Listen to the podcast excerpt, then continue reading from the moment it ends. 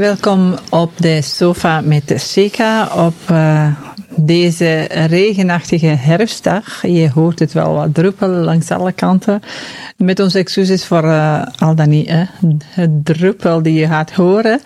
Vandaag heb ik een heel fijne uh, jonge man als gast. Um, 34 jaar, papa van twee kinderen. En all the way van Turnhout, vandaag naar Gent. welkom Sander, Sander Verheijen. Dank u wel. Ja. Bedankt voor de ontvangst. Voilà, voilà. En is het een beetje gelukt van Turnhout tot in Gent? Ja, uh, uiteraard. Je hier. Moet straks nog terugraken ook, dus dat wordt misschien wat moeilijker, ja. maar uh, ik ja. ben er vlot geraakt. En was het, was het openbaar vervoer of was het rijden? Met de auto toch gewoon. Toch met de wagen? Eerst een trein pakken, maar... Uh... Ik zou zeggen, in België is het niet weten wat de erger is. het is dat. of wat duurt te langer. Ik ben er al geraakt, dus dat is al een goed begin. Ja, ja voilà, voilà. Ja, um, jij bent een, een videomaker, een cameraman. Mm -hmm. uh, stel je ze eventjes voor aan de mensen die je nog niet kennen. Uh, ja, ik ben Sander Verrij, ik ben wel 36 jaar, je bent 34 jaar. Och, heb ik... Kijk eens, ik heb wel twee jaar. Ja, het is dat. Het is dat. Ik wil al sympathiek zijn. Hè? Ja, ja. um, ja, in het dagelijkse leven heb ik een eigen bedrijf gespecialiseerd in online video, op maat van bedrijven en organisaties. Um, dat gaat van bedrijfsfilms, testimonials, aftermovies, webinars, dat soort zaken. Zo vrij technisch wel, dus niet echt de grote kunst. Mm -hmm. um, en daarnaast um, ben ik dan sinds uh, ja, een jaar of vijf, zes beginnen schrijven. Um, echte romans. Om toch meer, ja, fictie. Mm -hmm. Om toch echt die creativiteit die ik een beetje miste bij mijn job. Ah, dat is echt de, de pure creativiteit, het kunstzinnige echt. Uh, omdat je toch uh, een beetje mist. Daarom heb ik dat, nu kan ik dat echt in de in de literatuur uh, ja. helemaal kwijt. Ja, ja. Um, ja. En dat brengt ons vandaag een beetje ook samen. Uh, mm -hmm. Uiteraard heeft u een boek uh, uitgebracht ja. via Boekencafé en Willems Uitgevers. En dat is een Nachtrechters. Een Nachtrechters, ja. Jouw eerste, tweede boek? Mijn tweede boek. Jouw tweede boek, ja, voilà. En dat is een fictie over, uh, over wat gaat het eigenlijk? Ja, dat is uh, kort samengevat. De premisse van het boek is eigenlijk um, het nachtrechter. Dat zijn, uh, de nachtrechter, dat zijn twee broers, Jean en Franco, tweelingbroers. Um, die samen zouden een illegale business, en, uh, het nachtrechter, hebben, hebben opgericht. Wat eigenlijk inhoudt dat ze s'nachts zo wat patrouilleren over de bladerbaan. Een soort zoek... burgerpolitie? Ja, of... het is nu al... En dan nog privé? Of, ja, ze, ze zoeken eigenlijk, ze, ze sporen eigenlijk zo um, chauffeurs op die, de, die, die hun code overtreden.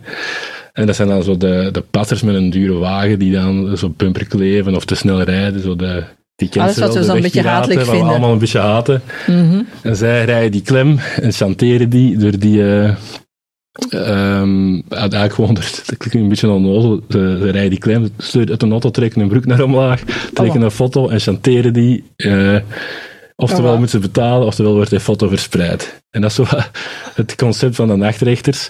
Uh, maar het probleem is, en wat het boek eigenlijk echt over gaat, de ene broer doet dat voor, de, uh, voor, voor, voor het geld, die wil gewoon rijkdom en, en roem, en de andere doet het echt voor een betere wereld. Die wil zo echt zo een warmere, gezelligere wereld voor iedereen. En dat zorgt dan natuurlijk voor uh, conflict en fricties. En daar gaat het boek eigenlijk over, dat twee broers die eigenlijk hetzelfde zijn, letterlijk zo toch zo heel, op een heel andere manier naar de wereld kijken en op een andere manier hun weg zoeken in de, in de wereld. Ja. Uh, hoe oud zijn die broers? Um, Gods verhaal speelt zich ook in twee, twee tijden af eigenlijk. Dus nu in het heden zijn bijna veertig. En ook, je hebt ook een deel van het boek, dat zijn flashbacks als ze twintig jaar waren. Toen als ze eigenlijk voor de eerste keer de nachtrechters in het leven riepen. Uh, toen waren ze nog jong en energiek en kwaad op de wereld en het mes tussen de tanden en ze wouden hun plaats veroveren. En ze hadden dus grote ze zijn dromen. al eventjes twintig jaar bezig ja, met hun... En dan twintig jaar later, zoeken, het, begint eigenlijk, het boek begint met als ze elkaar twintig jaar later opzoeken met uh, gebroken uh, dromen en, en idealen die niet meer bestaan, een beetje aan lager wal geraakt, bijna veertig, dus van, van hun grote droom blijft niks over, maar ze zitten een beetje aan de grond, dus ze willen toch één keer proberen de nachtrechters opnieuw uh, nieuw leven in te roepen. Ja. Met dan natuurlijk ook zo de, uh, de tegenstelling eigenlijk enkel groter geworden, waardoor dat, de tijden ook heel hard veranderd. Twintig jaar geleden was het bij, met een cassette, met een, met een, Polaroid als een foto namen. Moesten de, de, de klanten dan, of de slachtoffers, uh, cash betalen. En nu is het allemaal zo gedigitaliseerd. Het is zo met de vorm van leasing. Het is allemaal met de iPhone. Uh, het is zo ook Ja, wel en nu doen modern. ze dat dan eh, hun slachtoffers of klanten te betalen. Ja, ja, met de vroeger- pay-app. Eh, ja, dat, dat, daar heb ik nog niet over nagedacht. Dat is- maar vroeger was het wel zo dat het, eh, ze dreigden met zo heel de bladerbaan, dat de, de baan waar het boek zich afspeelt, vol te hangen met de foto's. En nu in een nieuwe tijd gaan ze de foto's online verspreiden via social media en Google en Facebook en Instagram. Ja. Ja. Dus dat is wel de capsule waar het verhaal aan is opgehangen. ja, dus het gaat over bladerbaan. Is dat eh, bladerbaan? Ik ben niet Nederlandstalig, Ja, af en toe hoor je dat wel. Eh, Is dat ergens in Limburg? Ja, van de Kempen, hè? Is dat hetzelfde, hè? Excuseer. Ehm, dat niet echt, dat is wel zo'n typische baan die je heel, heel vaak in Vlaanderen hebt. Zo de verbindingsweg tussen twee steden of dorpen. Waar dat dan ah, vroeger dan vaak zo, eh, ook- ook in het boek, zo twintig jaar geleden, waren er zo wat de rare café's en zo wat veel groen en, en zo wat de, zo de, een beetje schraalheid. En nu zijn er zo de grote eh elektroketens en de, de winkelketens, echt zo de periferie zo, dat, soort, dat soort baan, daar speelt het zich af. En die Ehm, baan staat als metafoor voor. ja, zo ook een beetje voor de grauwheid van hun eigen levens. Want het, is zowel, zijn zo niet, niet de vrolijkste mannen, de nachtrechters. het, is, om- het, is, het is wel donker, het is, het is, ja, ze zijn niet, het zijn geen vrolijke Fransen. En dat past wel bij, bij hoe dat ze zijn, zo die grauwheid van die baan. Zeker bij nacht, omdat je dan... overdag is zo, dat soort banen zit dan natuurlijk vol met auto's en volle parkings, maar s'nachts is er eigenlijk niemand. Heeft dat zoiets, ik weet niet of je al gedaan hebt, s'nachts langs zo'n baan gereden? Echt wel veel te veel tijd hebben, maar dat, zo, dat, heeft, dat heeft zo wel een, een speciale sfeer, zo die lege parking, daar is eigenlijk zo bijna niemand. En dat is zo, ah, ik vind dat zelf wel een coole sfeer dat ik daar af en toe eens... eh, Ja. Je doet dat wel zo af en toe straks. dat ja, niet per se dat ik ervoor in mijn auto stap, maar dat ik ze onderweg naar huis laat. Een omturken om zo de, de periferie eh, waar te nemen. Ah, nog nooit eigenlijk opgekomen persoonlijk, maar ik vind dat wel. eh, Ja, dat is alles is dan leeg. Hebt een grote parking, met dan Ja. soms alleen nog zo de winkelkarretjes, maar voor de rest is daar zo niemand. ja. Dus dat is wel Ja. Dat is de sfeer van het boek. Ja, alright. Dus dat, is eigenlijk een verhaal die mag of gaat ontroeren en die is ook eh, tegelijkertijd een beetje grappig. Ja, ik probeer het altijd wat te vergelijken met een, een goede country song. Ja. Ehm, waar dat vaak zo de. Vaak zo is, is zo de, het verhaaltje of zo de inhoud van, van de song is, is vaak zo heel zwartgallig en droevig en, en triestig. Maar door dat zo toch met een vrolijk melodietje eh, te brengen, heeft dat zoiets luchtigs zo. ja. En dat vind ik wel een heel coole sfeer. Ik ben ook zo'n een country, boy- country boy een beetje. Dus ik, eh, ik hou van die muziek heel hard. En ik wil dat proberen ook altijd wat zo terug in, die, in, die, in mijn verhalen te brengen. De Ook Johnny Cash. eh, ja, ja, en, ja, inderdaad. Zo'n beetje dat, zo'n klein verhaaltje. Dat moet niet gaan over de grote epossen of de, de grote drama's van de wereld, maar zo'n klein verhaaltje. Wat dan zo vrij donker is, maar dat toch op een manier vertelt dat het een zekere luchtigheid heeft. Mhm. Ja. Dat de lezer eh, niet depressief wordt, natuurlijk. Dat is, Dat eh, niet de bedoeling. bedoeling. Ja. Nee. Ja, eh, je geeft je creativiteit ruimte in, jou, in jouw boek. Ehm, je hebt ook een vriendelijke klakson. Ja. Wat is dat nu helemaal? Ja, dat is, je hebt dus twee broers. Je hebt dan, zoals, zoals gezegd, dat zo Franco dat is dan zo de, de megalomaan, de man die, die geld wil en, en roem en rijkdom. En dan Jean, dat is dan de andere broer, die, eh, die wil dan een betere wereld. En, en hij, hij symboliseert een betere wereld. Hij heeft ooit een visioen gehad als hij jong was. Een wereld waarin, dat er, waarin dat er een vriendelijke klakson bestond, wat eigenlijk gewoon een klakson is, gelijk dat wij die kennen, alleen met een vriendelijk, zacht, eh, mooi geluid. Wat dat nu altijd heel agressief klinkt. En hij gelooft als hij dat kan uitvinden, dat geluid, en die klakson in de markt kan zetten, dat dat zijn bijdrage is aan een betere wereld en zijn uitweg uit de grauwheid van zijn dagelijks bestaan. Ja, Maar dat is dan ook zo'n beetje, ja, natuurlijk, dat, dat loopt dan allemaal een beetje mis. En de vriendelijke klakson maakt ja, zo min of meer knettergek, waar het me zo echt zo door het bos de bomen niet meer zien. en dat is dan ook natuurlijk de vraag. We zijn uiteindelijk erin al slagen om het, eh, de vriendelijke klakson. Het is het geluid van zonneschijn, zo wordt het beschreven in een boek. Je wil het geluid van zonneschijn kunnen vatten in een geluid voor een klakson, om zo de wereld eh, te verbeteren. ja, ik vind dat wel mooi dat je dat zo kunt verwoorden. Lang over nagedacht ook, hè. Ja, en is zoek je dat echt zo, ehm, je woorden te sculpten in je zinnen, of hoe, ga je te werk?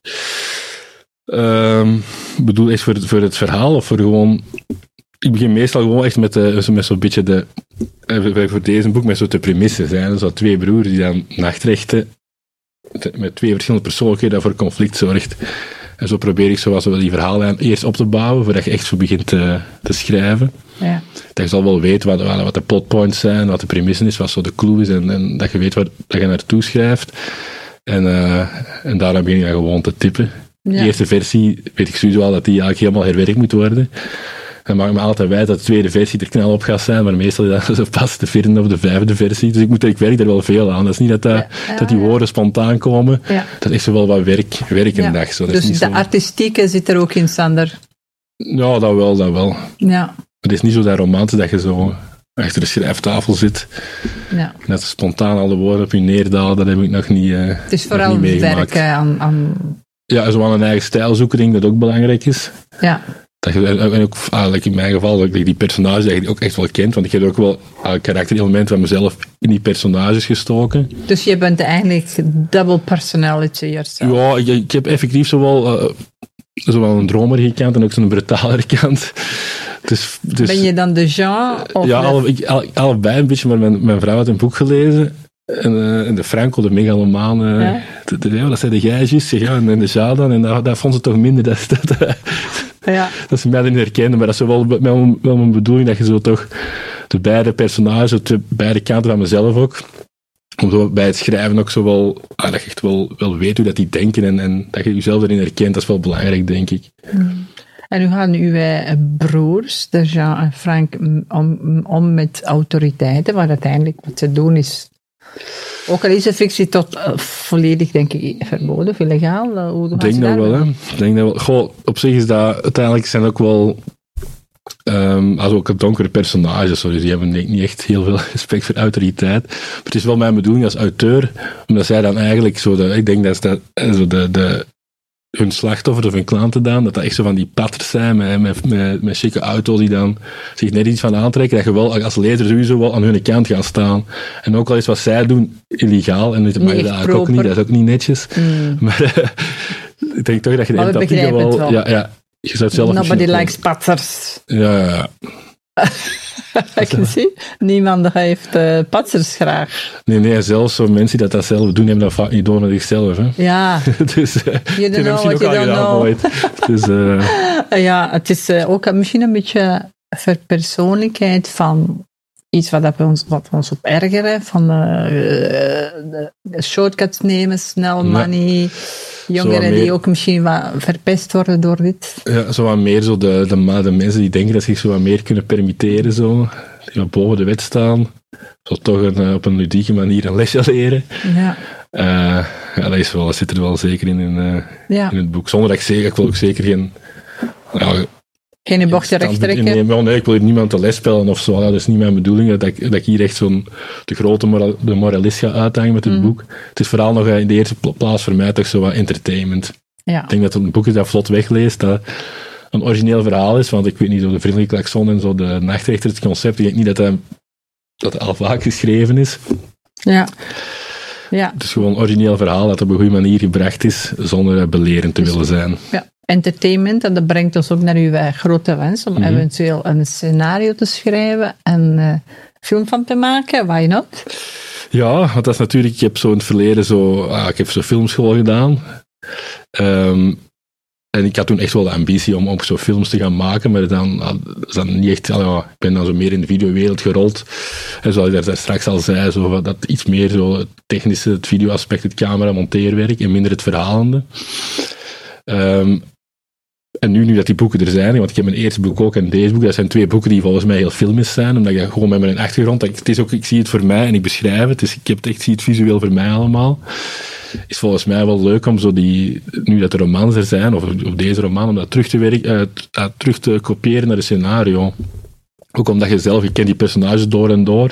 Heel de plot zit eigenlijk al min of meer goed. Je hebt natuurlijk wel andere accenten dat je moet leggen in een, Ja. in een, in een roman dan in een scenario. Maar dat is zeker wel mijn ambitie om deze ooit op het witte doek te krijgen. Maar dat is ook niet natuurlijk. En word je dan een van die twee broers zelf misschien? Nee, nee. Ik, gewoon uh, scenarist, daar ben ik voldoende. daar ben ik blij mee. Hè. Meer moet Ja. het niet zijn. Maar je weet, voor een goede film heb je niet alleen plot nodig, maar ook altijd een, een, een, een liefde en een vrouwelijke. Ja, ja, ja. dan ga je daar toch nog eens moeten bijdenken. Er zit een liefdesverhaal in ook, hè. Ook, hè? Dus ja, Ah. eh, inderdaad. En is dat iemand die tussen die broers komt? Of, of, of, of? Ehm, nee, sowieso niet. Het is geen strijd om een vrouw. Mhm. Ehm, maar het is wel, wel, wanneer een van de broers echt wel diep zit, zo toch een beetje de, de redding, zo, de, de reden om toch nog eens proberen eh, Ja. Ja. ja, te slagen in het leven, kan Ja. ik zeggen. ja, maar meestal zeggen ze als een vrouw in het spel komt, het is gedaan met die eh, nachtrechters dan eh, in deze geval. In deze geval is het, eh, de vrouw heeft niks met het nachtrechten te maken. Want dat is ook wel... We- weet ze het, wat ze doen? eh, nee, nee. ze durven niet te. Daar ben ik even aan het denken, want ik wil ook de plot niet te hard verklappen, Ja, ja. maar zij weet het niet, nee. Ze weten het niet. Ja, het is misschien ook beter zo. Ja, Ja. Ja. Dus jij eh, gaat kijken naar misschien met uw naamgenoot, Jan Verheijen dan, een film te maken. Ja, dat, dat zou mooi spannende zijn. film. dat zou Ja. mooi zijn, maar eh, ik denk wel dat het, omdat je het zo, sowieso ook, ook zo de setting van, zoals ik zeg, zo die, die verbindingsweg in de periferie, dat is zo echt iets Vlaams, zoiets herkenbaar, iedereen kent dat soort wegen. Dat is ook zo, denk ik. Dat je dat, ja, en, en het heeft ook zo dat die desolate sfeer, eh, ik denk wel dat dat heel visueel kan zijn. Ja. Van het spannende verhaal. eh, Ik denk dat dat eh, een, een leuke Vlaamse film over zaken waar denk ik alle Vlamingen zich over ergeren, ja, ja. is naast de patsers, dan ja, wat is er nog? Slecht weer? Belastingen? Eh, belasting, oh, ik denk niet dat de nachtrechters belastingen betalen. nee, ja. Het zijn misschien zwaardwerkers, misschien is dat Ze geven eh, het ook niet aan, hè? ja, dus eh, een hele boek over eh, iets waar wij ons allemaal als Vlamingen over ergeren. Ja, ja. Ja, En ook wel in herkennen, want het zijn zo, ja, zo donkere personages die toch zo, eh, de, de underdog die toch boven zichzelf probeert uit te stijgen. ja, Dat is misschien Ja. ook zo wel iets, iets Vlaams, of een beetje zo niet echt, also een beetje kwaad zijn, maar zo dat niet echt uitspreken, zo de, ja. het nukkige een beetje. Dat is wel ook zo. Dat is ook typisch eh, Vlaams een Ja, ja. beetje. Eh, nooit echt uitgesproken mening. Toch niet, eh, hè? Toch niet contact. dat klopt, ja, dat is wel. dat Ja, is ik kan het erover spreken, want ik ben hier niet geboren. Dus ik eh, leer een beetje van twee hè, En dat valt ook wel op dan, zo de, de Vlaming. Maar ondertussen ben ik wel langer in België als, als in mijn eh, Ja. moederland of eh, mijn land van origine. En ik vind het wel heel boeiend en heel fijn om beide te kennen. En het is gewoon een heel fijne psychologie of omgaan met mensen. Ehm, wat dat voor mij ook leuk was om te leren is, ik heb ook een, een, een vier, vijf jaar gewerkt voor Nederlanders, Hollanders, of dat was toen in luchtvaart eh, bij KLM.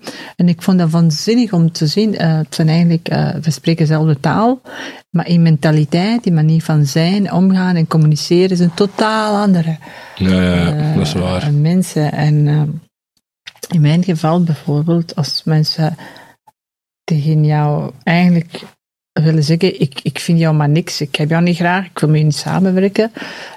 Een Nederlander zou ik zeggen, ik vind jou maar niks, ik wil met je niet Ja, samenwerken. ja. Is in de punt, ik zie je binnen zes maanden. Maar een Vlaming daar tegenover zou zeggen, hmm, jij bent wel een speciale iemand.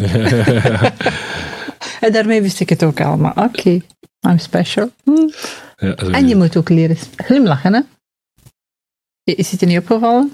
Ja, ja. In Vlaanderen is manier van communiceren, of in België, glimlachen. Heel veel ja, ja. ja. positief. Jij doet dat ook al heel uitstekend. Bevestigen en knikken. Ja, ja. En dag bedankt, hè, als je naar de winkel gaat. Ja, eh, zeer, zeer boeiend, zeer interessant. Ja, ehm, het is uw tweede boek. Zijn er nog plannen voor het derde boek?